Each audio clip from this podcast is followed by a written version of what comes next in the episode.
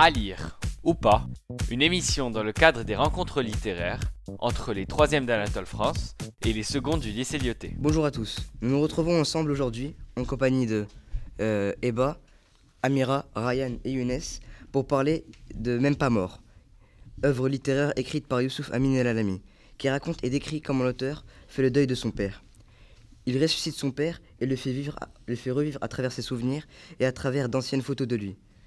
Le livre décrit également le- ce lien mystérieux qui existe entre lui et son père, ce qui est très bien interprété d'ailleurs. Maintenant, je vais donner la parole à Amira. Euh, ce livre m'a profondément touchée. Je trouve le sujet très intrigant et très captivant. Le fait de faire revivre son père décédé est très intéressant. Ainsi que l'auteur évoque des émotions, il parle de la mort et évoque la vie. Ce roman est émouvant et, et bouleversant à la fois. J'ai pris beaucoup de plaisir à le lire et je laisse la parole à Eba. Euh, je n'ai pas vraiment apprécié ce livre. Je l'ai trouvé très lassant. Pour ma part, au début du récit, on a du mal en tant que lecteur à repérer, à séparer les souvenirs de la réalité. Euh, J'ai eu l'impression que le père était toujours vivant, ce qui a perturbé un peu ma compréhension du texte. De plus, l'auteur raconte simplement comment il a vécu le deuil de son père en le ressuscitant avec ses souvenirs de lui. C'est très ennuyant et j'ai eu du mal à le finir malgré le fait qu'il était très court. Il n'y a pas de chute ni d'action phare dans l'histoire, ce qui m'a ce qui m'a beaucoup intrigué et, je l'ai trouvé très lassant. Euh, ah ouais, euh, alors euh, moi je suis du même avis que. Euh, même pas mort, écrit 25 ans après la mort du père de l'auteur, ne m'a pas réellement inspiré. L'époque n'est pas du tout d'actualité, puisque le Maroc a bien changé depuis l'époque dans laquelle l'histoire a lieu. Mais la certaine sensibilité que cherche l'auteur m'a particulièrement intéressé.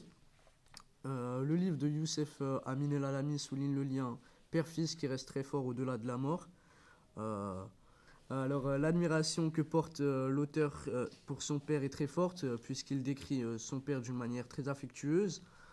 Euh, C'est ce qui rend le livre euh, émotif euh, et expressif. Voilà. Merci Younes pour cette critique. Je donne maintenant la parole à Ryan.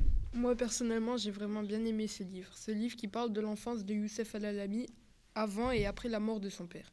Il parle au passé en racontant l'époque. Il raconte la perte d'un proche, un pilier pour sa vie, un père aimant au grand cœur. Il y a 25 ans, où il s'est passé le bouleversement de sa vie. Il a écrit ce livre pour que certaines personnes puissent y voir. C'est un lecteur sensible, ce qui m'a énormément plu.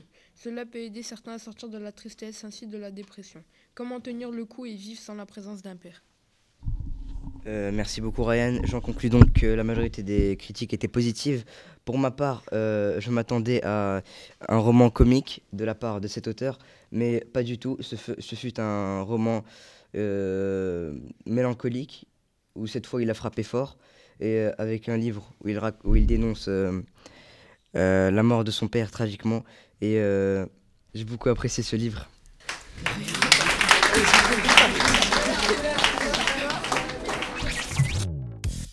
À lire ou pas, une émission dans le cadre des rencontres littéraires entre les 3e d'Anatole France et les secondes du lycée Lyoté.